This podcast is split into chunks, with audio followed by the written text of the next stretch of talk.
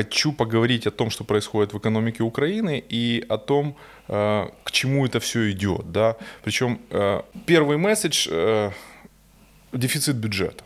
Дефицит бюджета по первому кварталу 28 миллиардов, да. Но есть крутка с прибылью Национального банка, которая фактически дефицит бюджета с 32% превращает в 11%. Дальше еще хуже.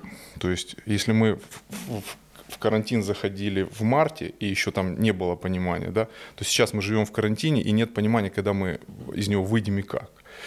Э, какие цифры прогнозные дефицита бюджета, например, по второму кварталу? Понимаете, поквартально считать дефицита, но а, особого значения не имеет. А, почему?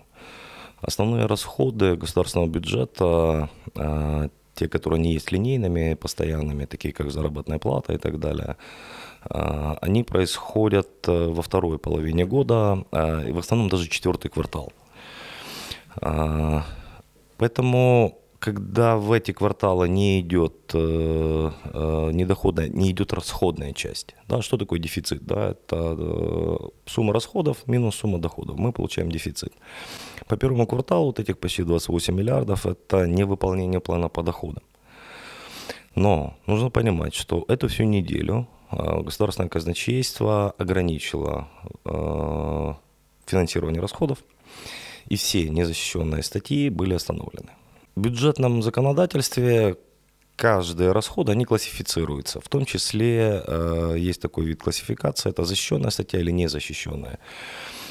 Защищенные статьи – это обычно там, заработные платы, пенсии, коммунальные платежи, выплаты по э, государственному долгу и так далее. Есть незащищенные. Э, это в основном э, расходы развития, но кстати, и некоторые межбюджетные трансферы тоже не попадают под защищенные статьи. Новая программа по финансированию медицины, которая идет сейчас через Национальную службу здоровья, она также попадает в незащищенные статьи государственного бюджета, что на самом деле странно, но тем не менее по факту это так. А, эта ситуация означает одну простую вещь. То есть ликвидность казначейского счета через невыполнение показателей по доходам а, просто критическая. Это мы имеем только а, начало года. Конец апрель. апреля, да. Такого в апреле, ну, я не помню никогда. Наверное, наверное в 2014 году только были такие, э, такие истории. Национальный банк уже досрочно одной суммой перечислил прибыль за прошлый год, и это 42 миллиарда. 42. И они поступили в начале апреля. Ну, там 2 или 1 апреля. Да. А посчитались мартом?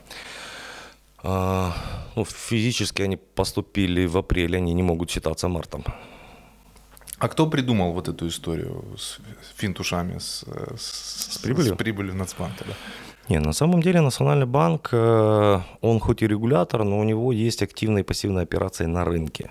Не, он, у него есть пакет ВГЗ, и он ему дает доходность. Но там всего-то доходности по, по, по активным операциям, если мне не изменяет память, порядка 20 миллиардов, 23, там что такое. Не только. Национальный банк также дает э, кредиты рефинансирования банкам, они платные. Да, да, 10 годовых а, сейчас дают. Да, а в том числе Национальный банк э, есть самый большой участник валютного рынка. И разница, по какому курсу он купил, потом продал, это также его финансовый результат. Ну, я есть... с дилерами говорил, они говорят, что, как правило, там Нацбанк в, в минусах. По прошлому году на самом деле финрез Национального банка отрицательный. Именно из-за валютных рисков.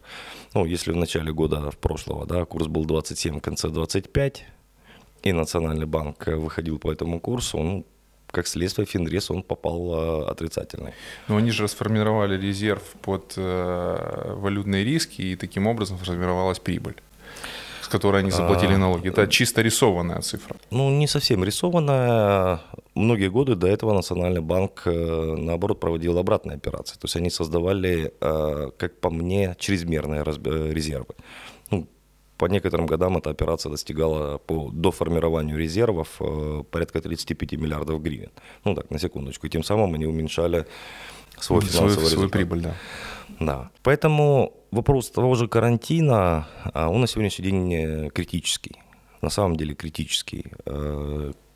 Э, Украина вошла в фазу кризиса, то бишь падения, еще в середине прошлого года. А карантин и мероприятия, связанные с пандемией, а, ограничивающие мероприятия, они... а, Катализировали. знаете, вот, когда катишься с э, горы, да, а тут тебя еще и подталкивают. Вот карантин это такой вот фактор, который Подтолкнул. нашу экономику, которая уже катилась с горы, он ее еще подтолкнул. И сравнивать там э, аналитику, которая там есть там в Соединенных Штатах или где-то в Европе, сколько может дать э, кризис, э, дополнительного усиления кризиса карантина мероприятия нельзя. По одной простой причине. У нас разные ограничения с ними по карантину. У них работает малый бизнес, у нас нет. У них совсем другая ситуация. У нас на сегодняшний день выборочные ограничения по карантину. Да? То есть кому-то разрешено работать, кому-то не Вы разрешено. Тищенко имеете в виду? А, да нет, вопрос же не только в Тищенко э, и в его ресторане. А Сейчас мы оказываемся в ситуации, когда большинство бизнеса среднего, в том числе и малого, а, вынуждено а, было остановиться, но долго они стоять не могут, потому что это смертеподобно для любого бизнеса. В кэш и это а, смертеподобно для их сотрудников, потому что банально нет источника для заработной платы. Основная проблема тех же карантинных мероприятий – это как раз увеличение, резкое увеличение безработицы и, как следствие, обнищания людей. Ну, у нас А, цифра по что- безработице очень низкая. То есть я смотрел последнюю статистику, что там 400 тысяч, это смешно. Ее реально нет смысла смотреть по одной простой причине. Э, Потому что она отражает лишь только тех, кто пошел и зарегистрировался. Зарегистрироваться. в Они центре регистрируются, занятости. потому что очень много параметров, и в результате в конце ничего. Ну, смотрите, вот я, например, да, вот я месяц официально безработный. Но я не регистрировался как безработный. Соответственно, я в этой, лично я в этой статистике Почему? не фигурирую. Почему не регистрировался? Да я думаю, как и 99% тех, которые э, так же, как я, не регистрировались. Ну, я считаю для себя это унизительно, в том числе получать вот это пособие по безработице. А Ермак там говорил, что он вас возьмет э, каким-то советником по каким-то борьбе с коррупцией. А, это, все, позаштатный это все про, советник. профанация? Это позаштатный советник, То есть без зарплаты? на общественных началах, да, без зарплаты. Нам денег не надо, работу давай. А, а как часто встречались с Ермаком после этого? А, раза четыре. Но у меня ощущение, вот я, э, когда смотрел к нашей программе готовился, я подумал, что вот скоро будет какой-то камбэк у вас. Вот у меня такое совершенно четкое ощущение. Не знаю, посмотрим. У вас внутреннее чувство есть камбэка с приближающегося? В любом случае, я уверен в том, что а, необходимость э, в людях, которые могут действительно что-то помочь сделать э, на государственном уровне, она точно есть, потому что ситуация не улучшается, ситуация ухудшается. И Вот сейчас о чем мы начали говорить, там те же рестораны, например, ну это как пример. А, Сейчас очень многие из них, очень многие начинают открываться в тайном режиме, в полу э, таком закрытом по звонку для своих, э, по предварительной договоренности. Как во времена Великой депрессии в США в 1933 году алкоголем торговали. Да, именно. А, но ему торговали неофициально. Да. Соответственно, налоги с них не платили. Зарплату людям, которую платили, она тоже была Хорошо. неофициальная. Все in cash with trust. А, И здесь происходит, уже происходит, и дальше эта ситуация будет усугубляться. Малый и средний бизнес в большинстве своем сейчас начнет уходить в тень. И это наибольшая сейчас будет проблема. Потому что когда вы ушли в тень, Вернуться из нее сложнее. Вернуться из нее значительно сложнее, в том числе легализировать э, свой статус потом будет значительно сложнее. И как потом возвращать, в том числе этот бизнес, который уже будет в тени, ну, крайне, крайне сложно. А, в этом контексте, ну, простой вопрос к правительству, да, ребят, они все равно будут работать. Ну, будут. Они все равно найдут способ. У нас бизнес за 28 лет э, настолько привык э, приспосабливаться к каким-то неадекватным действиям э, государства и научился выживать в любых условиях. Ну, сейчас, если в начале карантина говорили об этом робко, то сейчас уже многие говорят открыто. Ну, окей, раз так, тогда мы полностью уходим в тень. Если некоторые вещи были частично а, ле- легализированы, да, и там не вся зарплата там показывалась, не все доходы показывались, то сейчас уйдут полностью в тень. Ну, какой мы результат э, достигнем в конечном итоге? Э, Возвращаясь к тому, с чего мы начали, э, все-таки цифры ближайших перспектив невыполнения доходной части. Как вы думаете, сколько недоплатит, э, недополучит бюджет доходной части по, по апрелю месяцу? Ну, апрель э, резко вытянул Нацбанк со своим платежом, потому что в плане этих 42 миллиарда не стояло, поэтому тут пойдет определенная там ситуация с искажением передернется, статистики. Да. да, передернется. Но пока, пока, ну вот сегодня последний день, э, пока ситуация выглядит очень плачевно, и может быть там больше 10 миллиардов будет, если без учета Нацбанка э, проседание по доходам. Э, президент пару... Это пару, по месяцу. Да, я понимаю. Президент пару дней назад настоял на том, чтобы опустили ставку рефинансирования до 8% годовых. Э, дискуссии на рынке, что Э, я, например, решил, что это сделано для того, чтобы приготовиться к тому, чтобы ОВГЗ покупали э, государственные банки по 10, э, собственно, ну, по 10, по 11. Вот вчера прошел первый аукцион, там позавчера по 11.25, купили 90-дневные бумаги. Но в целом, не является ли это вот именно подготовка именно к этому процессу, что они понимают, что денег вот реально брать неоткуда? Сейчас, когда бизнес сворачивается или уходит в тень, естественно, поступления в бюджет будут падать. А. Б. А, источник денег э, как э, для сейчас поддержания того же бизнеса и через госпрограммы, так и поддержания э, финансирования дефицита бюджета. Источник денег, да, это Национальный банк. Только эмиссия. Это Но есть же прямая норма закона, запрещающая нас банку финансировать дефицит бюджета. Она всегда была всегда нарушали. То есть, если бы я был портновым, я бы сейчас быстренько в НАБУ накатал заяву и, и погнали наших городских. Ну, послушайте, э, зачем нарушать? Есть э, прямая норма, которая запрещает что-то делать. Э, ну, это, ну, же, так... не, это же не значит, что нельзя сделать то же самое, но не нарушая эту норму. Там, там в нормах так, прямо або опосередковано. Э, не надо быть э, суперэкспертом для того, чтобы доказать, что если приват купил э, ОВГЗ, а через неделю взял рефинанс и потом заложил эти же ОВГЗ, а потом сделал еще раз это, это же 10 раз, то будет как в анекдоте про грузина. Ну, для этого это, а, нужно доказать, б, доказать злой умысел, и с, а какая ответственность за это? Мы не будем этим заниматься, мы просто ну, расскажем нету, о том, что так и есть. Ну, нет у нас э, ни в уголовном, ни в административном э, законодательстве ответственности за эту статью.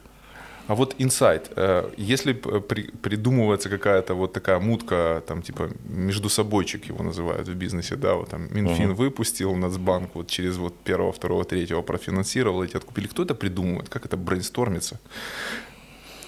Да ну кто придумает? Садится Минфин, садится Нацбанк, э, дергаются банки. А вы к ним приезжаете или они к вам? Обычно в Нацбанке собираются. В Нацбанке, то есть вы к ним? Да. Э, ясно. И потом, ну типа, ну вот сделали, сделали и все? Ну и сделали, и все, и, и все, и дальше. забыли, и поехали дальше. Поехали дальше. Ну, на самом деле, э, знаете, как в том анекдоте, каждая леди делает это. Э, такие вещи делаются везде – в том числе сейчас и в Соединенных Штатах, и Европейский э, Центральный банк делает то же самое. Вот эти все программы, которые страны объявили а, по поддержке, источником денег а, на поддержку в любой стране – это эмиссионный центр. Никакого другого источника ни в одной стране другого нет. Потому что те доходы, те активы, которые у них были, они расписаны уже. А новый доход, ну, сейчас не появится, потому что везде кризис, и везде, наоборот, идет сокращение. Ну, америкосы, по сути, double сделали своего бюджета, то есть уже в первом полугодии, да, и, и считают, что американцы там напечатали по 12 тысяч долларов на каждого гражданина, и все там посмотрели друг на друга и не поняли, куда же они делись, уже их нету. А, в этой связи, в силу того, что печатается огромная масса денег, а, какой прогноз по инфляции? Потому что вроде бы как противоречиво. С одной стороны, инфляция сдерживается э, учетной ставкой НБУ, и вроде бы как, ну, с другой стороны, это деньги рисуются, и они ничем не подкреплены, и они раздаются, они проедаются, они все равно ведут к тому, что ряженка становится дороже. И каша гречневая становится дороже. Хочется или не хочется, но это произойдет. Несколько вещей. Во-первых, э, если говорить о риске для ценовой стабильности, Чтобы посчитать влияние объема денег, там М3 в данном случае, на э, инфляционные процессы, э, ну, там два фактора. Это объем этого М3 и скорость обращения. На сегодня скорость обращения значительно уменьшилась. Уменьшилось. В связи с этим э, даже для а, поддержания того уровня баланса, который есть на сегодняшний день, а, того объема денежной массы, его недостаточно. Мы считали разные сценарии. Я и с собой могу показать, но на сегодняшний день, в принципе, а, по году недостаток денежной массы составляет порядка 240 миллиардов гривен. Это тот объем, который безопасно при Напечатать. удержании, при удержании инфляции в однозначном э, размере, то есть не Не выше больше 10. 10%. Ну, в данном случае мы смотрели, это будет э, порядка 7% тогда инфляция. Не так и много. Более того, без инфляции нет стимуля... стимулирования э, Развития. развития. Поэтому, наоборот, э, сейчас Национальный банк обязан был бы это делать. Потому что мы видим, что идет охлаждение экономики. Мы видим, что идет э, падение производства и закрываются некоторые бизнеса. И поддержать сейчас экономику, в том числе через инфляционный контролируемый рост, э, это задача Национального банка. Другой вопрос, что они, ну, С ней не справляются? нет, они очень творческие, я бы так сказал, читают Конституцию и закон о Национальном банке. В Конституции написано, что основной функцией, задачей Национального банка является обеспечение стабильности национальной валюты. Понимание любого человека это означает одна простая вещь. Э, Курс да, что доллара. такое? Это курс. Курс это доллара. курс и э, платежеспособность э, гривны. Это курс и это инфляция.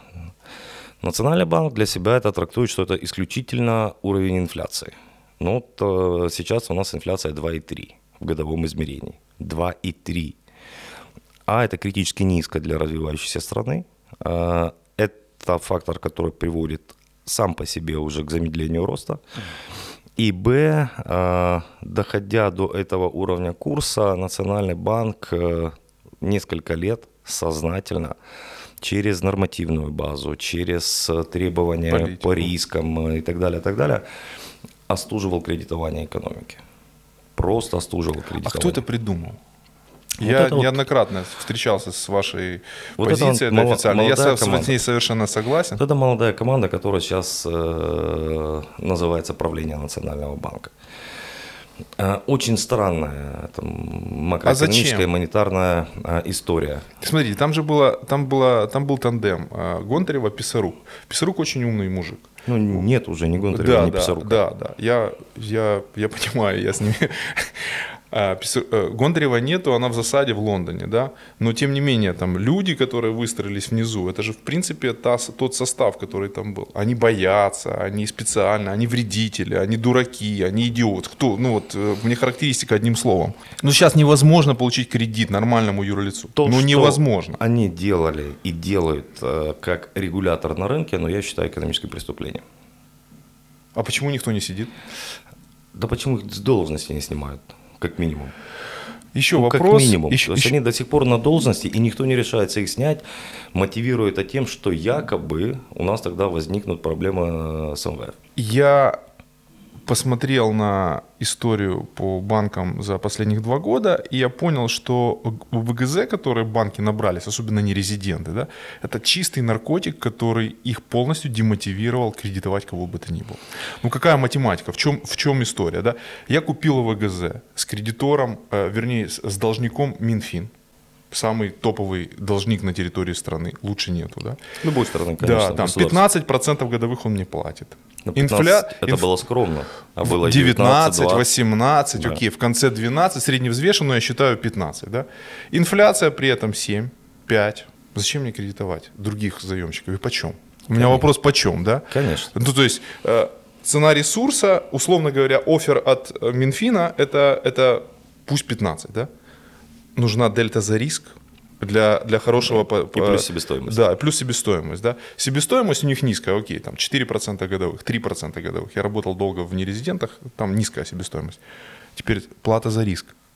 Как, как оцифровать риск, например, среднего заемщика, простого там СПДшника по сравнению с Минфином? Какой это в цифрах?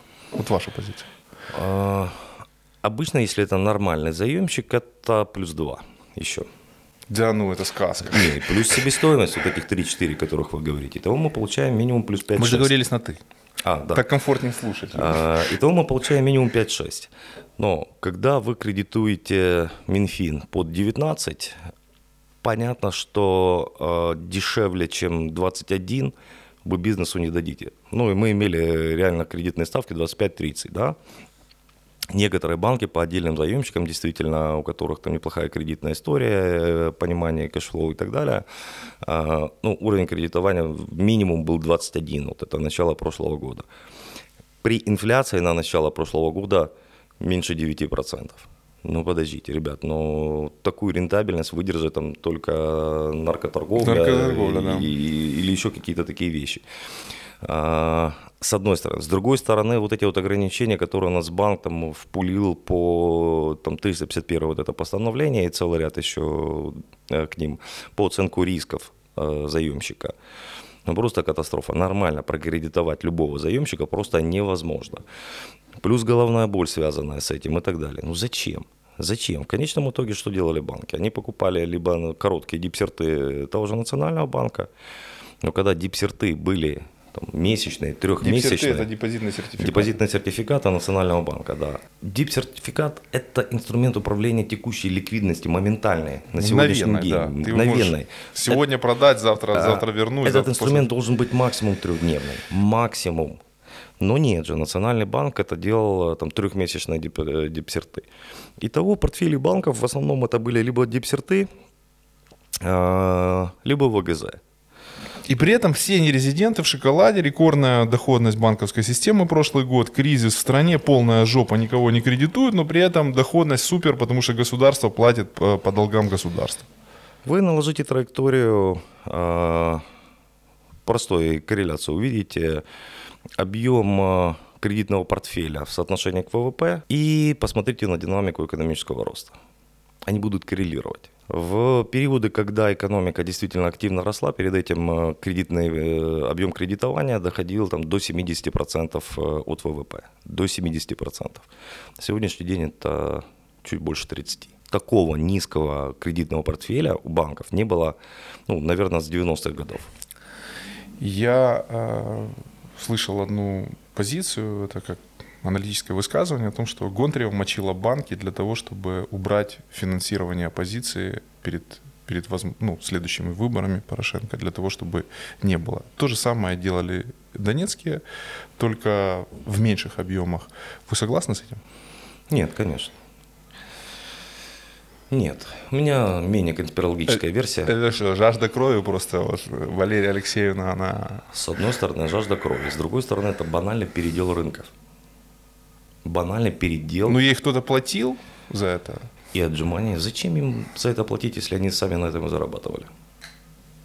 Через соответствующие компании и так далее. Да? Но Чер- когда мы имеем на сегодняшний день э, фонд гарантирования вкладов, передали активов и пассивов на 550 миллиардов гривен, но мы же понимаем, что это тот актив, который э, забрали с реального сектора экономики. Да. Когда говорят, что окей, мы там вернули все гарантированные депозиты людям, ребят, всё а вы не понимаете, Они- что они- юридические лица, у которых вы забрали деньги, они как следствие не могут тогда людям заплатить зарплату. У них как следствие тогда увеличивается безработица, э, финансовый результат ухудшается и так далее. Да? То есть вы в данном случае не прямо, но опосредованно ударили в том числе По экономике. по людям, э, конечным людям, э, не только собственникам этих компаний, да, а и сотрудникам. Ситуация с теми же ОВГЗ, вот там ее называют там пирамидой, но это не является пирамидой, просто он прилепился уже термин такой.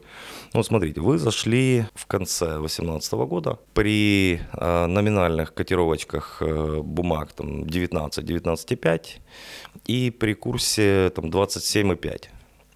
Вышли через полгода, по курсу 25. Доходность 40 где-то. Более. По некоторым э, мы смотрели каждую эмиссию, э, дата выпуска, по какой стоимости размещения, курс на тот момент, дата погашения, курс на этот момент. 40.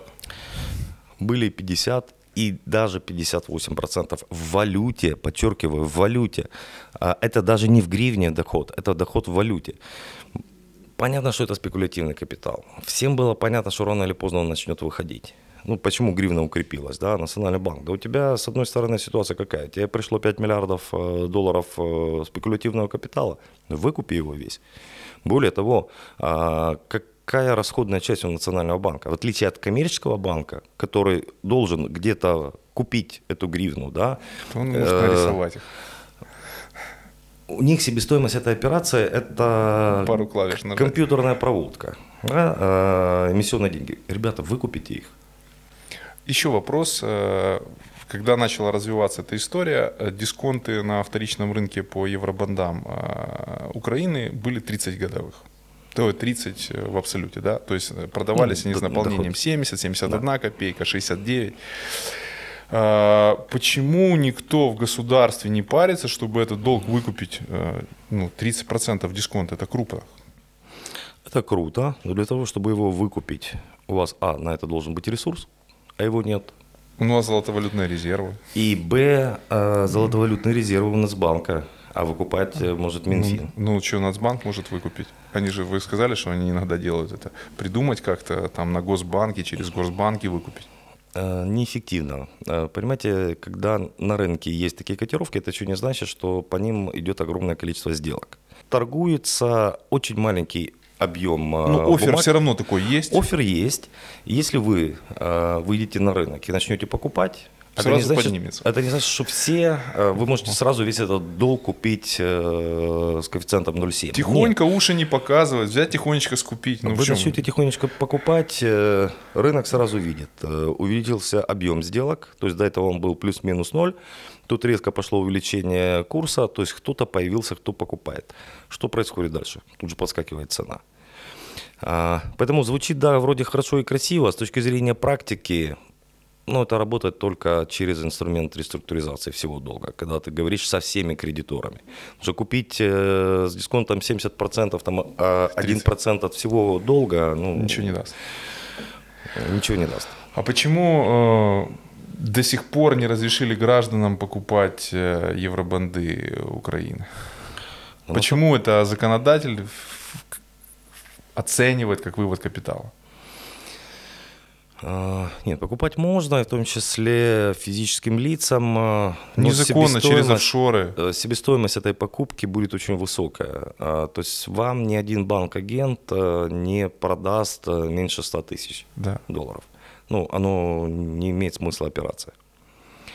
А, Потому что у нее есть тоже себестоимость. Понимаю. Если брать доходность, то оно просто не имеет смысла, подобная операция. Раз. И два, когда вы покупаете евробанды, не э, ОВГЗ в валюте внутренние, да, а те, которые размещены на внешние рынки, для вас, как для физического лица или для меня, а, получается операция инвестирования э, За рубеж. за рубеж. Вы на это должны получить инди- индивидуальную лицензию Свыше национального 100 банка. тысяч долларов. Ну, просто абзац, да. А, то есть легально эти вещи в том числе сегодня сделать нельзя. Так я спрашиваю, почему? Ну вот э, ты был министром, да, ты, ты управлял, причем министр финансов это ключевая позиция. Там. Я, я считаю, что таких министров там пальцев в руки хватит пересчитать по влиянию, да. Да. Ну с кем уже разговаривать? С президентом? Это Нацбанк регулирует. Чтобы, ну, с, Это Нацбанк. регулирует Нацбанк и э, соответствующий закон на валютном обращении. То есть у нас получается такая последовательность. В Нацбанке вредители, воры, преступники, э, разговаривать не с кем. Э, замкнутый круг какой-то получается. Анекдот про, про женщину, у которой прыщи, знаешь. Ну, его надо сразу разрывать, этот замкнутый круг. Но когда нет нормальной коммуникации между правительством и Минфином э, и Национальным банком, э, нерабочая конструкция. Ну, просто нерабочая. Мы имеем уже какое там по счету правительство при этом руководстве Национального банка. Что поменялось? Даже сейчас уже, когда мы видим ну, просто коллапс э, экономики, все центральные банки, Международный валютный фонд говорит, ребята, Национальный банк, вы должны кардинально поменять свою политику. А вроде говорят, что крышуют национальный банк именно МВФ и Мировой банк. А, То есть э, говорят, до- говорят, что ну-ну-ну, не меняйте. Том числе, да, Международный валютный фонд начинает рассказывать, что это вмешательство в независимость Национального банка. Секундочку. Вмешательство в независимость – это когда ты пытаешься заставить Национальный банк сделать те или иные какие-то конкретные действия в интересах каких-то, да, это есть вмешательство.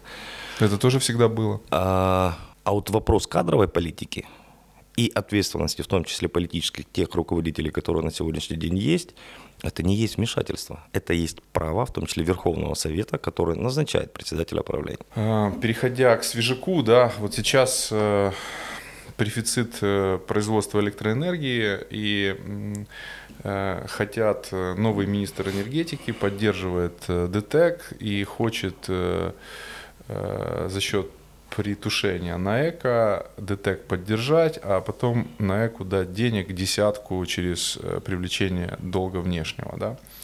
А, вот характеризуй, пожалуйста, вот эти вот действия, что это. В чем суть проблемы? Из-за экономического падения а, значительно уменьшилось э, потребление. потребление. А, и у нас сейчас ситуация, когда у нас объем производства значительно выше, а, чем э, потребность э, в электроэнергии. Энергоатом и гидроэнерго, они могут работать и выдавать там ровное напряжение в сети. Да? Ими нельзя балансировать. А потребление у нас в разный период времени суток – разное. То есть понятно, что утром и вечером, особенно вечером, это максимальное потребление, ночью минимальное. И большинство предприятий ночью в том числе не работает, да, днем работает, но все равно пик это вечер. А самая дешевая электроэнергия, соответственно, у этих двух субъектов. Это энергоатом и гидроэнерго. Но они могут выдавать постоянное ровное Констант. напряжение. Управление же вот этими пиковыми вещами происходит через тепловиков, потому что их э, проще быстрее э, тушить и обратно вводить. Но а, потребление общее настолько снизилось, э, что у нас возникла сейчас ситуация и проблема. Кого нам глушить? Зеленку то есть зеленую энергетику, альтернативную так называемую, либо энергоатом. Либо тепло. Почему тепло вычеркнули а, из списка? Тепло частично, тепло частично, да. А, ну, исходя из того минимального уровня постоянного напряжения, которое должны давать, да. Поэтому тут основной выбор будет именно между энергоатомом и зеленкой. Именно так. Сейчас зеленку у нас не отключают, у нас отключают энергоатом. Цена а, отличается почти в 10 раз.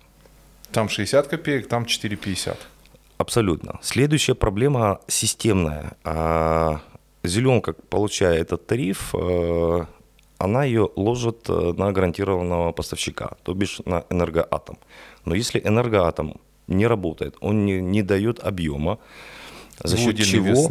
За счет чего тогда перекладывать э, тариф зеленки на энергоатом, если энергоатом заглушен? Ну, то есть просто маразматический замкнутый круг.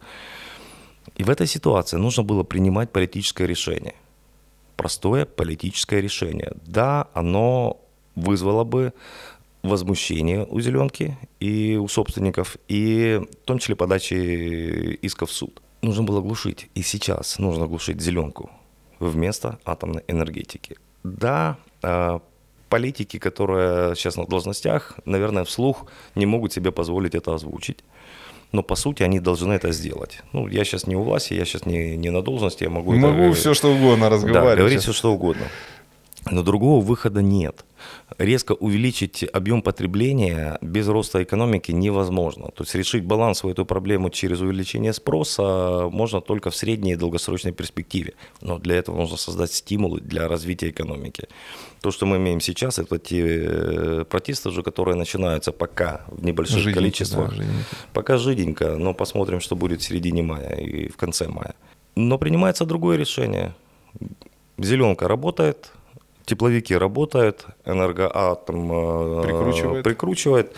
Вывели три блока. Э, сегодня утром э, еще один блок Ровенской станции остановился, еще один миллионник. Ну, я, я просто в шоке от такой политики. И потом налогоплательщики заплатят десяточку за то, чтобы поддержать энергоатом. Ну, кто-то же должен в конечном итоге за весь этот э, пир э, во время чумы заплатить. Сколько а заплатит, естественно, налогоплательщик. Сколько у нас э, живых налогоплательщиков? Ой, достаточно много. Ну, 16 миллионов, 20 миллионов. А если брать по физическим да, лицам? Да, по физикам. По физикам порядка 20. То есть э, это, это преступление или это, или это непопулярное решение, или что это? Как это?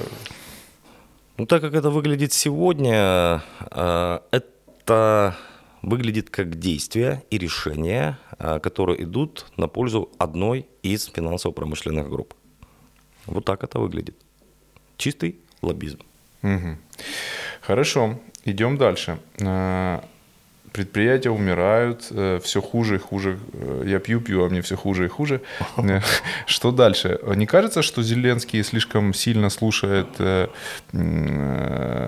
вирусологов и докторов, а надо слушать больше финансистов? Нужно слушать и тех, и тех. Потому что когда вирусологи увлекаются своими математическими моделями, э, да, они же забывают, что помимо их э, математических моделей мы живем э, в реальном мире, да, и помимо пандемии, вообще я не понимаю ситуацию, когда у нас из-за вируса прекращают работу, в том числе медицинские учреждения, а, которые специализируются на других видах заболеваний. И сейчас вот у нас смотрят на статистику, сколько людей у нас погибло от э, коронавируса или которые были заражены. А давайте посмотрим, сколько умерло сейчас, за этот же период, людей, от, которые от не получили помощь по другим видам заболевания по одной простой причине, да, потому что медицинские учреждения все на карантине. Ну, ну, ну, это просто бред. И мы получим историю э, ну, совершенно, совершенно искаженную. Правда, ее никто сейчас не посчитает, потому что придется тогда кому-то отвечать за эту истерию, которая есть. То, что нужно ограничивать э, контакты, однозначно. Но весь мир пришел к одному простому выводу. Самый эффективный способ, дабы ограничить, остановить распространение, это быстрое выявление заболеваний и изоляция именно заболевших у нас происходит э, чуть-чуть другая история. У нас изолируют не заболевших, у нас изолируют всю страну. А изолировать нужно заболевших, чтобы заболевший не имел контакта ни с кем. А, не имея возможности, не закупив нормальное количество тестов, э, соответственно, мы не проводим тестирование, мы не можем идентифицировать заболевших, э, но мы идем самым простым путем. Ну, тогда останавливаем все. Ну, такой шлагбаум. В Москве, кстати, цифра за то, чтобы лечь в больничку с коронавирусом 5000 долларов. Прекрасно. Ну, взятку надо.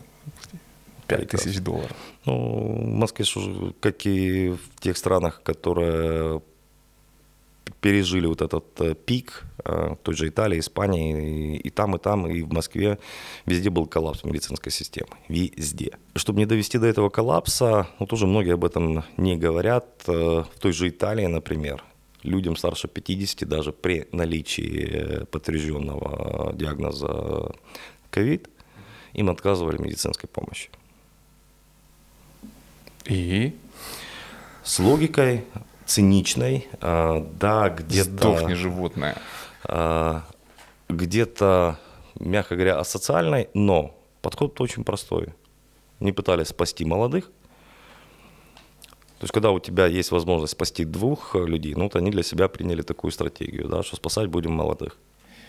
Ты помнишь все кризисы. Э, скажи мне, вот если оценивать уровень турбулентности, оценивать э, лето 2008, э, лето 1998, э, осень 2008 и 2014 год и сейчас, как, как бы ты балировал вот, турбулентность в экономике? Начинаем с 98 -го года. 98 год, э, ну, там были другие причины кризиса, и э, тогда с ним справиться было э, проще всего. По одной простой причине. Объем долгов экономики, страны в целом э, и частного сектора, он был ну, настолько незначительный. Мы когда проводили тогда реструктуризацию государственного долга, он там всего ну, порядка миллиарда был, чуть больше. Э, тот, который подлежал реструктуризации. Ну, понимаете порядок цифр, да?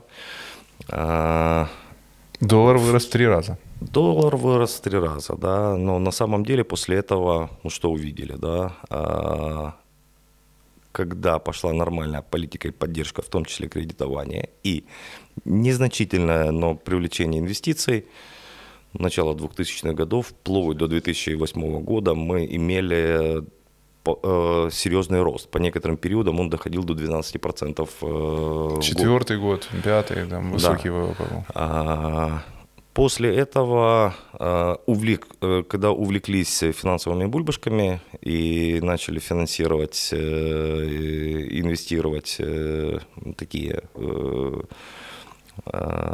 производные э, инструменты, то есть уже даже не, не, не в экономику, а в финансовые инструменты, с одной стороны. С другой стороны, вот многие тоже до конца не осознают одну простую вещь. Э, А какая реальная стоимость потреб кредитования? Сколько реально платит человек за это?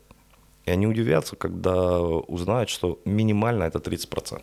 В среднем это 30-40%. 60, 100 Ну, годовых. я же говорю, минимально. Это минимально. Ну, по одной простой причине, да, там, как финансисту тут проще понять, э, когда у тебя начисляется кредитная ставочка там, раз в неделю или раз в день. Через сложный процент, ну, ты получаешь просто Космические цифры. космические цифры. Потом еще пару комиссий, погашения, открытия. Да, там да, процентик, да, да, там полтора, там три. А, а у нас основная доля, значительная доля, и в тот период перед кризисом, и сейчас э, шла именно в потреб кредитования. Ну, там много было ипотеки, на самом деле. Я, я работал в не большом, так, большом да. системном банке в, в те года, и могу сказать с уверенностью, что э, ну, тогда только приват газанул в потребы и нефинансовые ф- кредитные учреждения в потребы. Ну, еще Дельта тогда родилась, но она еще не успела до этого момента вырасти. Но в целом ипотеки было много, автокредитов было много, там просто миллиарды, миллиарды. И это Ну да. заходило в виде валютной выручки, потому что для того, чтобы, э, для того, чтобы получить валютный кредит, ты его тут же продавал, покупал гривну, и на гривну покупал э, что-то, что, что тебе надо было. И это, это сразу при- прибавляло к сальдо торгового баланса валютный объем кредитов. Ну, я на тот момент работал в ипотечной установе. А, Как раз мы создавали э, тогда инструментарий, который ну, мы хотели уни- унифицировать, потому что многие э, ипотечные, в том числе продукты, которые банки давали, они также Корявые. были очень, очень корявые. И дорогие. А. И Б, на тот момент э, ну, была просто возмутительная история, и тогда мы много раз общались э, со Стельмахом, он был главой на тот момент, валютное кредитование. У вас доходы в гривне, у вас нет валютной выручки, но вы э, берете валютный кредит. В конечном итоге на это попали очень многие. Да? Это тот риск, э, который мы пытались, там, кричали еще в 2007 году Национальному банку, немедленно останови. Потому что мы наражаем э, бизнес, экономику на колоссальные валютные риски. Ну, что мы получили в конечном итоге Турбулентность. уже в 8-9 году. 98-2008 год. Бал по 10-бальный. Тогда, тогда где-то, наверное, в районе 7-8 было. Восьмой. Или 98-й? А, Восьмой. Восьмой. 98-й. 98 ну, как по мне, был чуть ниже. 5, 6. Где-то в районе 6. 14 14 ситуация была значительно хуже, э, чем даже в 8-9. 9. Э, Это, да, уже где-то порядка 8-9. И сейчас? Э, 12? Сейчас по десятибалльной системе, давайте себе давать отчет, мы только входим в кризис. Вот то, что сейчас происходит, это еще не дно. Как говорит Черняк, зафиксировали. Мы только входим в кризис. Это еще не дно. Если кто-то решил, что, сейчас, что это уже дно, то будьте уверены, снизу еще постучаться. Основной пик, в том числе экономического кризиса и э, процессов, которые будут, это будет как раз э, конец мая, июня, Лето. лето. А, и тут еще что плохо. Лето это всегда с точки зрения деловой активности плохой пе- период. Да? Сложно начинать. А, Именно. И в этой ситуации а, ну, много, очень много будет зависеть от того правительства со своей стороны, да, вот оно будет тем, который даст еще подзатыльник экономике, да, либо наоборот начнет э, ее как-то вытаскивать. Но правительство без Национального банка самостоятельно с этим не справится, потому что Национальный банк это не только эмиссионный центр на самом деле. Национальный банк это в первую очередь регулятор. Регулятор, игрок. А, И игрок, да, на рынке. Но если Национальный банк играет на рынке так, как он играет сейчас, ну, можете мне объяснить, зачем они сжигали валютные резервы, удерживая курс на 25? Сожгли тогда 2 миллиарда долларов, э, удерживая курс на уровне 25-25,3. Ну, не, ну они смысл? подросли до 27, но тем не менее. А сейчас, кстати, сейчас откупают по 27. Откупают. Ну, они подкупают совсем другие цифры, там 20-30 миллионов, там 10, но, но в целом это, это так. Да. Ну, тут тоже еще никто толком не понимает, какой будет э, торговый баланс в этом новом э, экономическом мире, который Раскладе. устраивается да, везде, не только в Украине. А, И какая потребность будет, э, в том числе в валюте, на покупку как минимум критического импорта? У нас основные расходы это были в основном, опять же, две простые категории. Это энергоносители и потребтовары. Ну, мы дошли до того, что банально мы там э, э, всю бытовую технику, абсолютно все мы продукты питания покупаем. Я понимаю, что там, например, в Украине бананы не растут или кофе невозможно Ну, вырастить. схема да? с бананами это притча во языцах уже Но когда мы яблоки начали покупать, картошку, в Казахстане. а, Картошку в Казахстане, яблоки в Польше. Яблоки в Польше, да. Вот эта ситуация просто, просто потрясающая. Ну, у меня э, снова вопрос. Это дебилы у власти, или это преступники, или это коррупционеры, или это люди, которые в шорами? Вот какая характеристика? Характеристика очень простая. На самом деле, вот я говорил несколько раз уже об этом, э, последние где-то лет 10 минимум в Украине сознательно создается система э, выжигания э, из среднего и высшего звена управления э, любой более-менее профессиональной линейки людей, составляющей. И утеряна система подготовки кадров. Мы на самом деле имеем ситуацию, при которой в большинстве вот вещей, которых там экономика бизнеса говорит, ну, ребят, ну это же как бы дважды два, вы не поверите. А там этого даже не понимают. Ну, ситуация, например, Они же никогда не работали в бизнесе. А, Вопрос даже не в том, заработал ты в бизнесе или нет. Ты можешь быть э, успешным э, бизнесменом небольшим, да, но на уровне государства ты можешь не понимать, как работает макроэкономика и какие нужно механизмы на уровне Включить. общегосударственном включить, либо притушить наоборот, э, дабы на уровне бизнеса э, это позволяло работать. И мышление у бизнесмена и у государственного деятеля, вот оно должно быть совершенно разное. Потому что у бизнесмена основная суть его деятельности – это получение прибыли. Today for today. А, Либо прямо сейчас, да, либо в среднесрочной перспективе, в том числе через увеличение стоимости тебя как компании. Да. Но это все равно получение прибыли э, в тот или иной промежуток времени. У государства же обратная логика, да, а оно не должно быть заточено на какие-то получения прибыли, оно должно быть э, и думать другими категориями. И когда приходит человек, э, даже успешный бизнесмен, э, например, руководить э, какой-то отраслью, он не понимает, э, что там нужно принимать совершенно другие решения, чем которые ты принимал в бизнесе. Сейчас вот, когда мы говорим, например, о той же ситуации с энергетикой, да, для государства а, здесь бизнес-логики быть не должно. А, Тут в том числе и социальный фактор должен играть свою роль и так далее. Потому что ну, то, что происходит сейчас, нужно отдавать себе отчет, что следующим шагом по тому, что сейчас делается, это будет значительный рост цен на электричество. Когда мы тушим дешевый э, энергоатом а, растет. и э, увеличиваем долю очень дорогой зеленой энергетики, у вас пойдет резкое увеличение цены для конечного потребителя. Резкое увеличение цены для потребителя приведет в том числе к уменьшению дальнейшего спроса.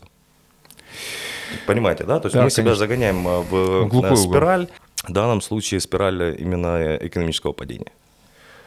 А, Мы вчера анализировали эту, это решение, и у меня возникла идея, почему бы не взять и на государственном уровне не создать на уровне э, атомных станций майнинг-центры большие и не забрать на себя 40% майнингового рынка.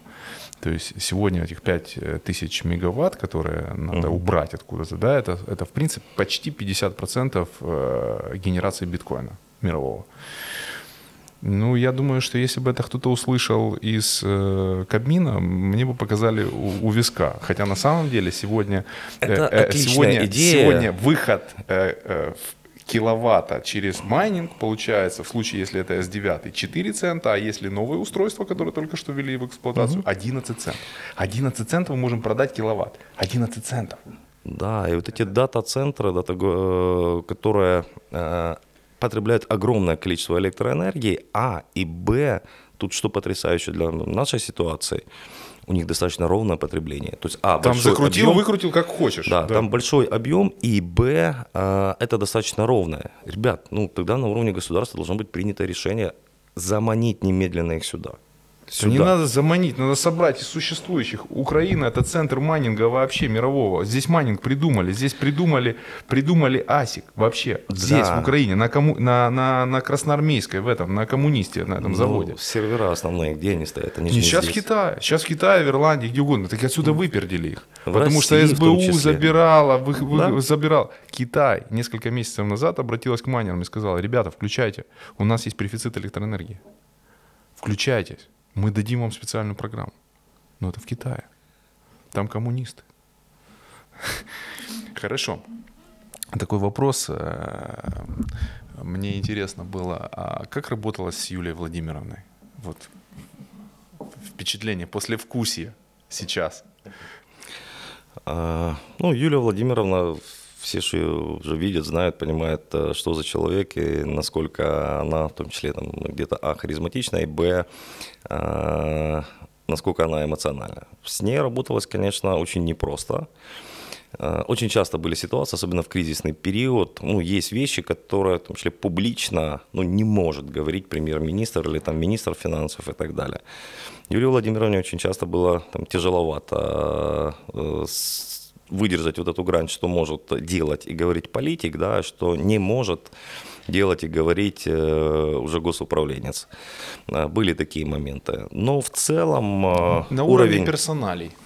на, в целом на уровне, э, скажем, управленческого какого-то опыта и понимания многих вещей, э, ну, Юлия Владимировна достаточно была квалифицирована.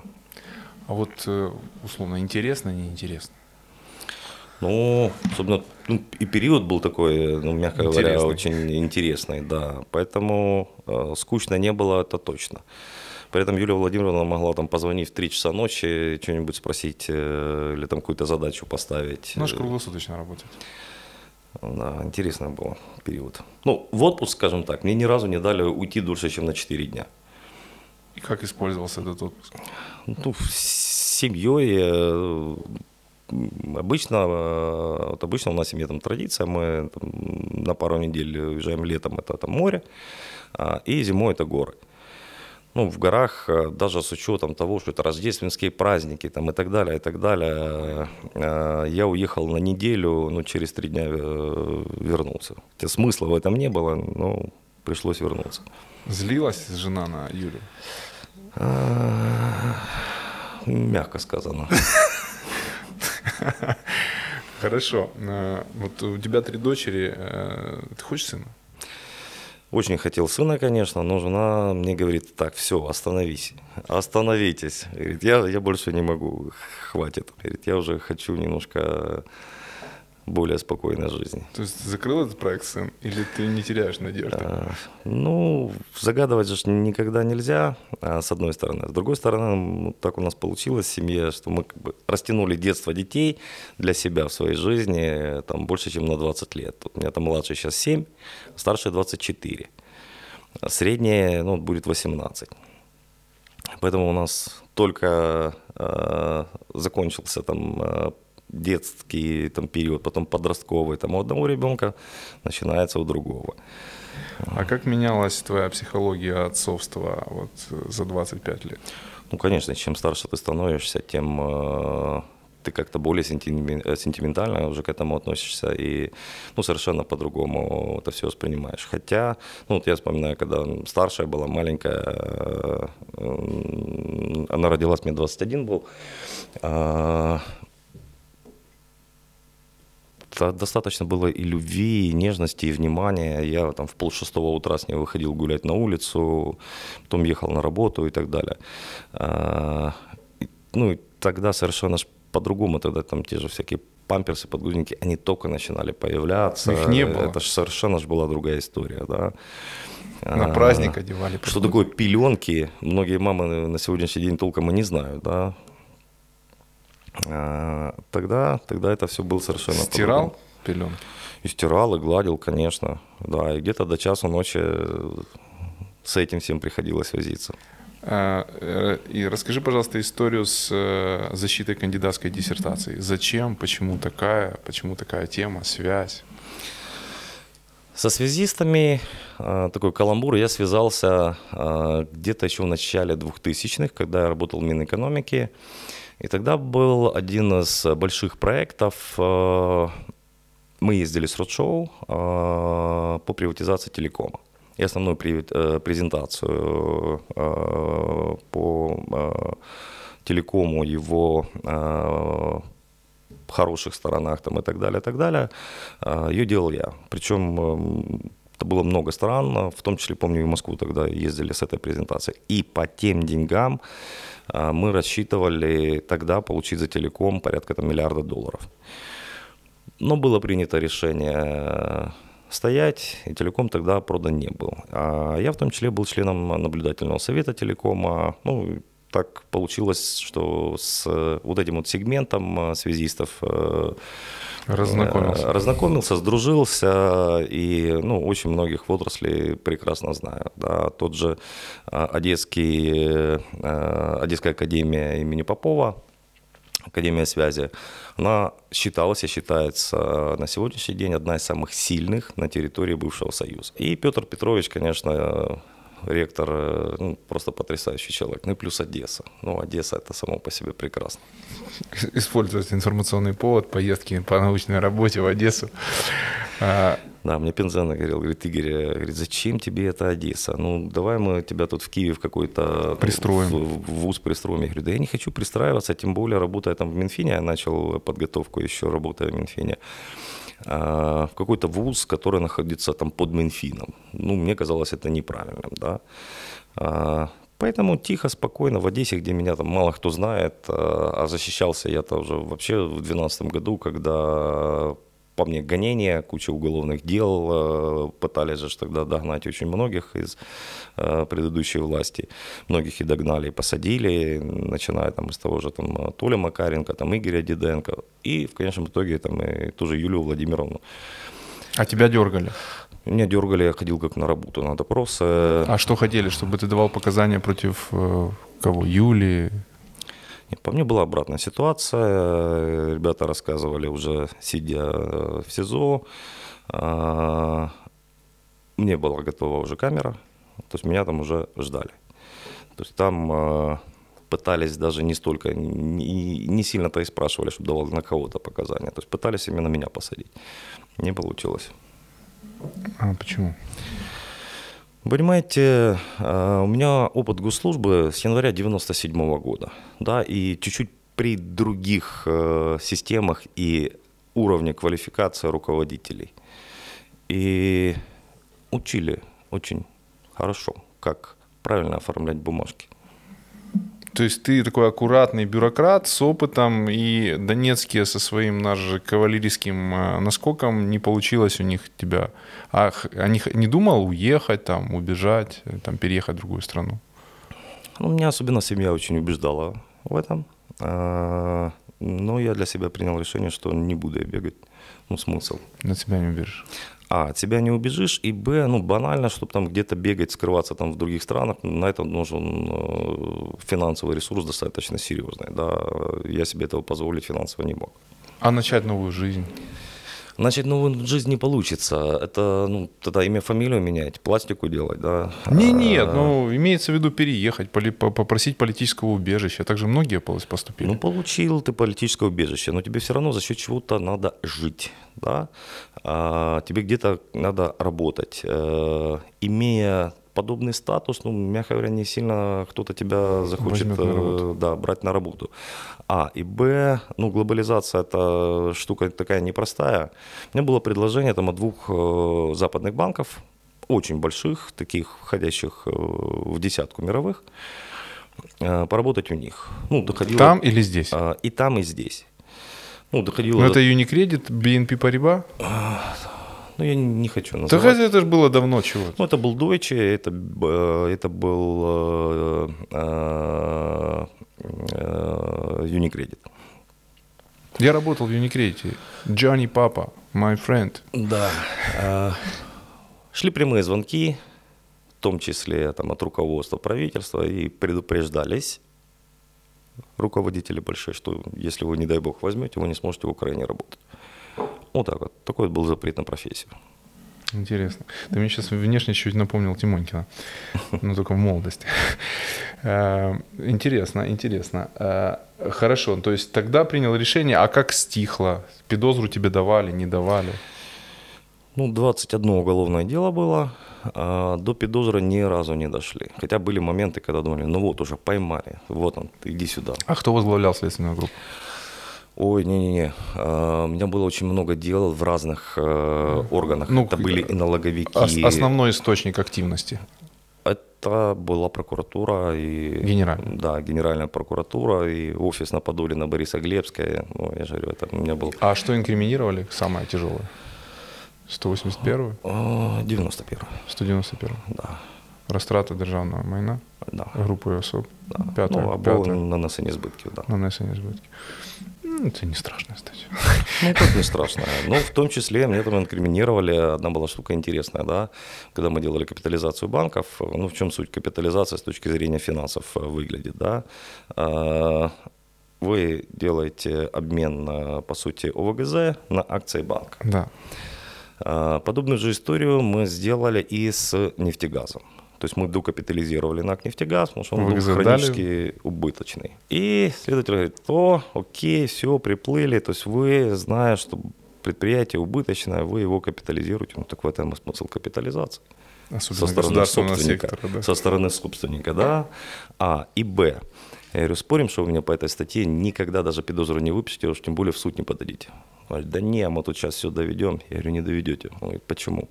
Я говорю, потому что на прошлой неделе правительство Азарова приняло точно такое же решение. И через три недели, насколько я знаю, они готовятся э, по нефтегазу, они готовятся принять такое же решение еще по двум энергетическим предприятиям. Поэтому объясните мне, как вы собираетесь меня наказывать за то, что делает сейчас, в том числе правительство. Это означает, что вы по факту тогда и Николая Яновича должны педозру выписать. Тут, да не может быть, чтобы они такое делали. Я говорю, на, вот смотри, вот постановление номер такой-то от такого-то числа. Тут туда-сюда, ну, и что же делать, куда же деваться, да? И многие такие вещи, вот, действительно, которые э, с одной стороны там пытались инкриминировать, а с другой стороны власть, когда поменялась, вот пришло новое правительство, они вправо-влево, вправо-влево э, ничего умнее не придумали делали точно такие же вещи, точно такие же, один в один, вот просто по шаблону. И как раз вот это Сыграло. в многих случаях сыграло. А в большинстве случаев на самом деле, э, знаете, как у госслужащих говорят, э, чем больше бумаги, тем, э, тем тише дупа. А, Соответственно, да, любые решения и так далее нужно понимать, вот в чем ценность людей, которые прошли власть, да, А, они понимают, что ответственность может наступить после того, как ты ушел из власти, да, после этого тебя начинают лицом по асфальту возить. Вот если ты прошел это, ты уже принимая любые решения, ты э, будешь в том числе оглядываться на то, а как это оценит в будущем прокурор. Ты считаешь, э, прокуроры умные есть? Конечно. А из тех, которые работали по тебе, сколько было умных и неумных? Вот тут проблема и не только с прокурорами, с любыми правоохранителями. э, Достаточно подготовленных людей в финансово-экономических вопросах, их там практически нет.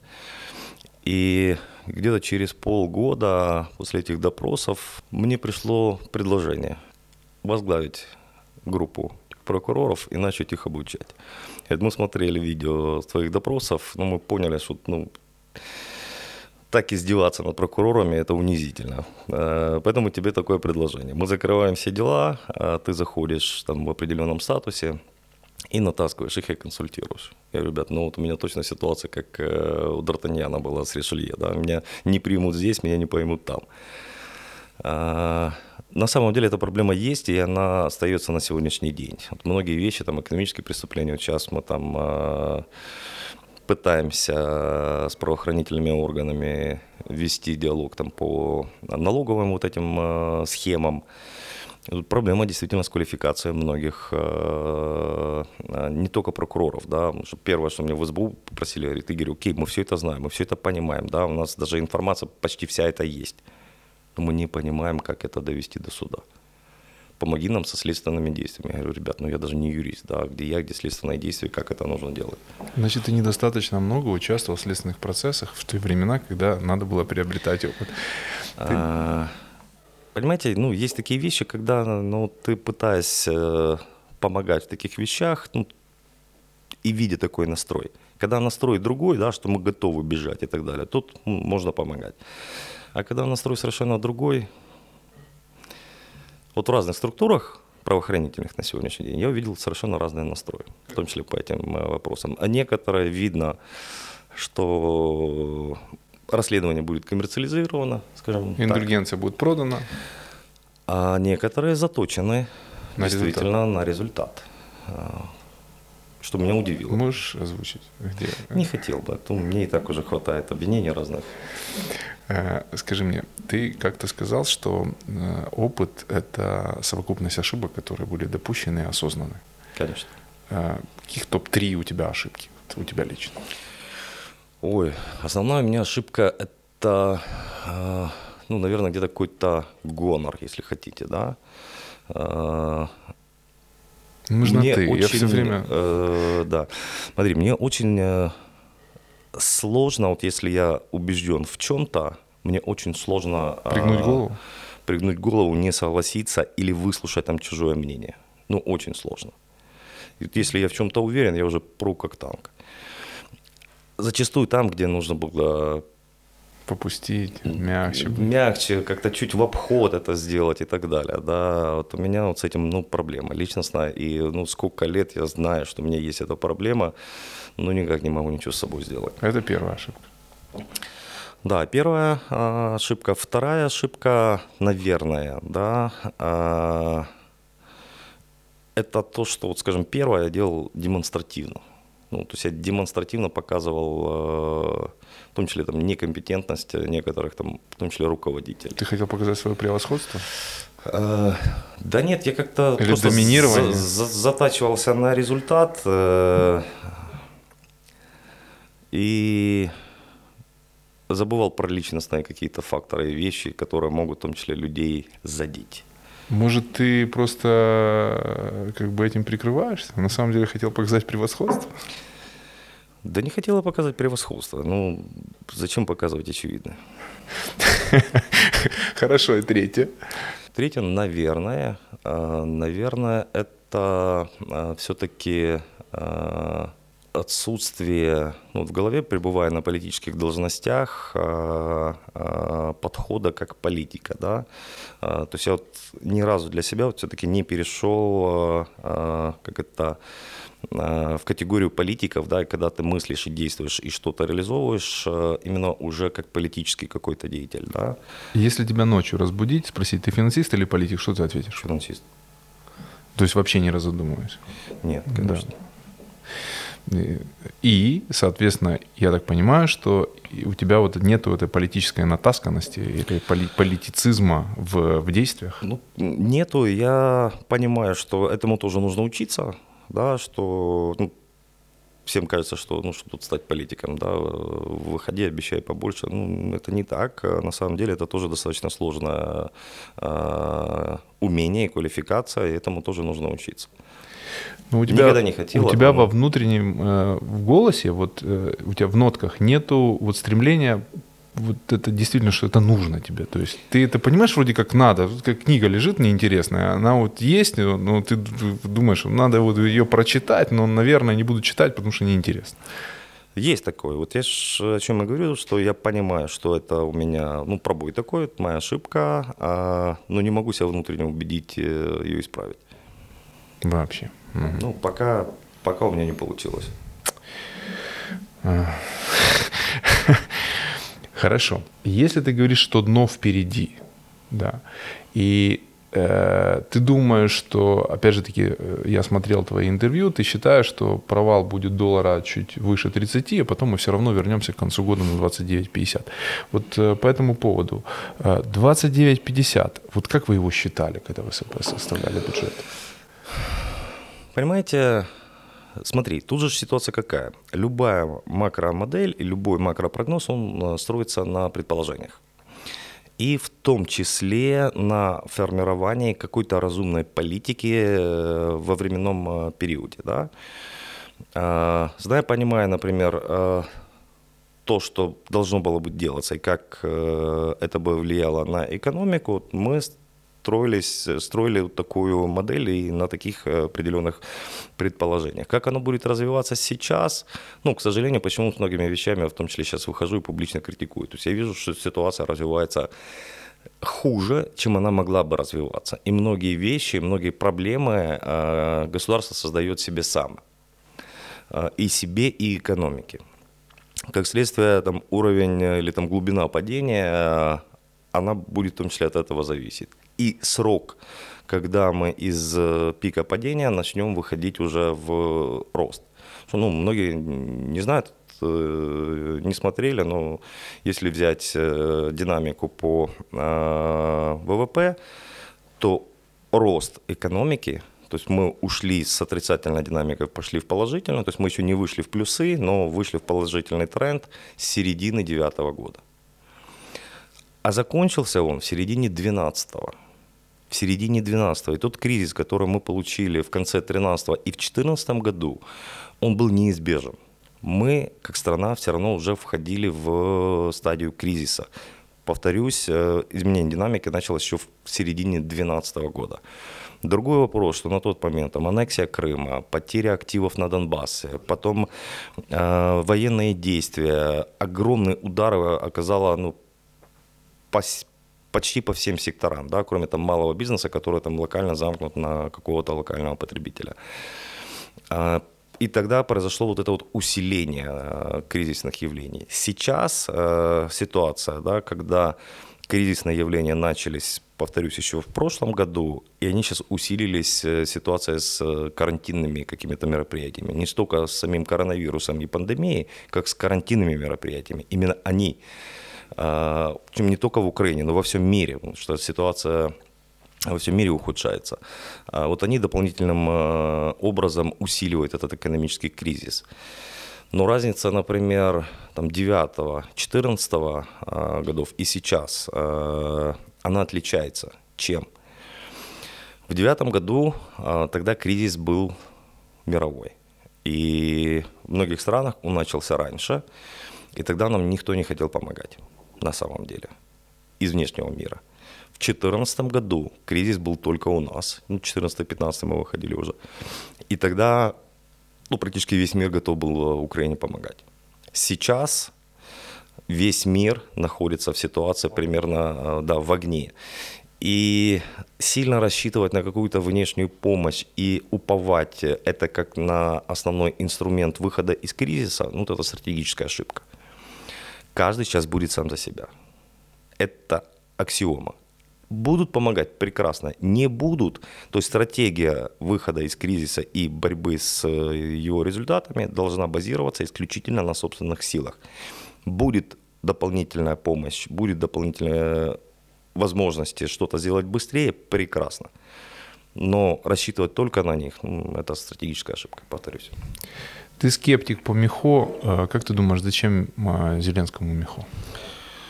Для меня это ну, такая загадка э, по одной простой причине. Многие у нас очень любят мерить, верить в мифы.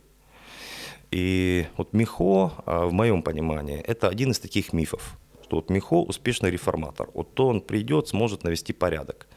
Вот в Грузии смог, почему в Украине не сможет? Отвечаю. Реформы в Грузии делал не Саакашвили. Саакашвили был лидером той группы лиц, которая тогда пришла к власти. И да, он был там номером один, но реформы реально делали. В первую очередь это был Каха Бедукидзе, уже покойный на сегодняшний день. Он был генератором идей, и он был основным идеологическим э, наполнителем. Михо был ну, таким Фронтменом. фронтменом этого всего процесса. Для того, чтобы э, делать те или иные реформы, хотя ну, мне это слово страшно не нравится, да, и вот оно за последние, там, особенно пять лет, но оно стало ругательным. Э, более того, вот, э, я, например, даже само понятие реформы не воспринимаю. Почему? Что такое реформа? Это изменение формы. Да, то есть вы Одну форму превращаем в другую. Одну форму превратили в другую, а суть от этого не поменялась, да, то есть у вас форма только изменилась. В этом суть даже самого слова реформа. А, Поэтому нам не, нужны реформы. Вот совершенно не нужны реформы. Нам нужны институциональные изменения во многих сферах. А, это точно не реформа. У нас, ну, я говорю, часто слова путают, и просто вот прицепилось, э, всем оно нравится. А сейчас ну, те реформы, которые были, ну, я же говорю, они уже стали словом ругательным. Та же реформа в медицине, тому яр- ярчайший пример, особенно вот сейчас на фоне коронавируса, да, когда имеем э, уже практически полный коллапс в медицинской э, среде. И из заболевших, официально подтвержденных, ну, порядка 40% это медики. Ну, это насколько должна быть деградированная система, чтобы сами медики э, заражались, причем настолько э, в огромных количествах. Огромных количествах. 40% это медики. Возвращаясь к Михе. Э, Миха это, это миф, и который сегодня выставляется на фронт ситуации. Зачем? Я не понимаю, зачем. В моем ощущении, уже если брать там политическое ощущение, да, но это будет дополнительная линия напряжения а, в центральной власти. Нужно ли оно, это напряжение, да? То есть если вы видите необходимость э, как-то повлиять на это правительство и на этого премьер-министра, а, ну зачем делать себе выстрел в колено? Ну поменяйте просто тогда этого, это правительство. Как ты считаешь, сколько проживет э, кабинет Шмыгаля? Я думаю, что вряд ли они смогут даже До конца лета? до конца э, не, войти в период, когда цыплят по осени считают. Не дотянут они, я думаю, до осени с теми подходами, которые они демонстрируют. Понял, хорошо. А скажи мне, вот то, что ты говорил о том, что ты показываешь превосходство в очевидных вещах, это стало причиной э, твоего э, расхода со Шмыгалем? Я думаю, в том числе, конечно. А что определяющим? Ну, наверняка это есть определяющий. Вот я ну, говорил уже, не помню где, э, объективно для любого премьер-министра э, крайне важно иметь комфорт С министром с финансов. министром финансов. Ну, Гордон В первую очередь, да, с министром финансов. А, у Шмыгеля такого комфорта со мной не было, поэтому ну, для меня было там ожидаемо, а, что у нас будет там напряжение, да, кто кому Рабинович, да, и кто тут э, главный. Ну, было принято политическое решение, убрали меня. Ну, окей. А, то, что убрали сейчас Нефедова спустя там 3-4 недели после твоего ухода, это, это твое прилетело подання или это, это какая-то волна, которая тобой была запущена, или это просто объективная реальность? Ну, во-первых, э, волна, если бы мною была запущена, она была не объективна, она бы не, раз- не разошлась э, настолько Она бы не дошла до большие, конца. э, Настолько большие общественные, в том числе, напряжения и поддержку именно самого тезиса, что, ребята, там, подождите, но те, кто возглавляет эти структуры, ну, точно уже должны идти отдыхать, э, заниматься чем-то другим. Потому что, опять же, и в экономике, и в бизнесе, и особенно в белом бизнесе, возмущение теми моделями и схемами, которые есть на сегодняшний день, но они уже критические. Особенно в условиях, когда сейчас у нас действительно всем ну, Прибыльных- на, на- на слово прибыльных- П, на, на слово на П. да, а, прибыльных э, каких-то э, сфер деятельности вот их практически не осталось. Вот я сейчас ну, в очередной раз там ушел с этой госслужбы, слава богу, и пытаюсь вот смотреть на рынок, да, и понять, принять для себя решение, куда приложить свои усилия. Ты смотришь, блин, ее пора Некуда. Некуда. Нигде нет, не создается э, добавленная стоимость, нигде нет реальной рентабельности, прибыльности. Работают в ноль уже хорошо. Э, у теннисистов есть такое правило, если у них нет спонсора, то они там, где лейбочка с, с этикеткой, они за, заклеивают, да. Так вот, э, если бы тебе лейбочку заклеить, да, вот, Мгм. вот если не Минфин, то куда бы ты пошел?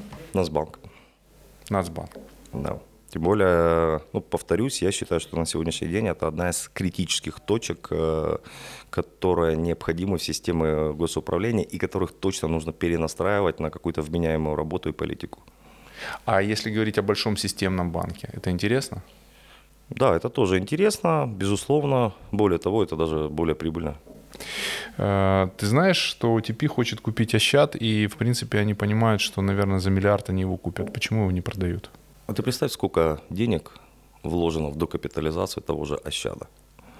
И сейчас э, тому, кто будет продавать Ощад, Надо будет как-то объяснить. нужно будет объяснить, Миллиард долларов зайдет, понимаешь, это чемодан без ручки. Ты чемодан несешь, он тяжелый, и надо в этот чемодан все время докладывать. Ты знаешь, что ты проживешь еще полтора года, он будет опять на грани банкротства, опять надо будет Минфину выписать очередное количество десятков миллиардов в капитал, и это так будет бесконечно. А тут ты получаешь кэша в бюджет миллиард долларов. Да, но тебе, например, принимая это решение, тебе придется расписаться по тем, что ты продашь банк э, где-то порядка, ну, сейчас нужно точно посмотреть, какой там капитал у Ощада, да, но я думаю, точно там будет не больше 5-10% э, от капитала, понимаете, да, вложенного. Да. И вопрос тогда будет, да, как это вы продали э, за 27 миллиардов э, гривен э, государственный банк, э, при том, что государство в него только там, за последних 5 лет вложило значительно больше. Ну, можно же оценить, это, это же рынок. Ну да, это рынок.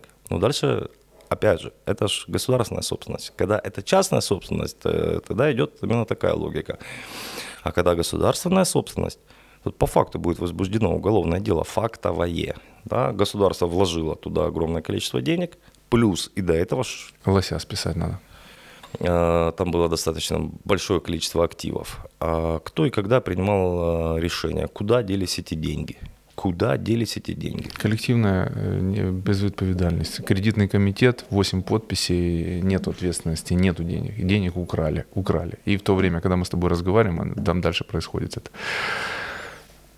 И на сегодняшний день, ну, тот же Иксим уже обратился к государству о том, что ему нужно опять э, Game over. увеличивать Game over. капитал. Это банковская капитал. система. Да, потому что портфель плохих кредитов э, в этих трех банках государственных, да, мы говорим об Ощаде, Эксиме и Привате, э, в процентном отношении он самый большой по рынку. Единственный из госбанков, у кого все нормально, это Укргаз, да. То есть у них э, NPL там порядка 10%. Они успели все спиздить. Да нет, просто с теми же NPL нужно уметь работать. Э, Укргаз это тоже в свое время был национализированный банк и, соответственно, с огромным портфелем плохих кредитов изначально. Киевгорстрой и так далее. Ой, там хватало всякого, очень всякого. Я всех персонально знаю. Абсолютно. Спасибо большое. Э, Я надеюсь, э, я хочу обратиться к вам, чтобы вы писали вопросы в, в комментариях. Я попрошу Игоря поотвечать. Если вопросы будут очень сильно залайканы, мы еще встретимся и еще раз поговорим. Спасибо. Спасибо.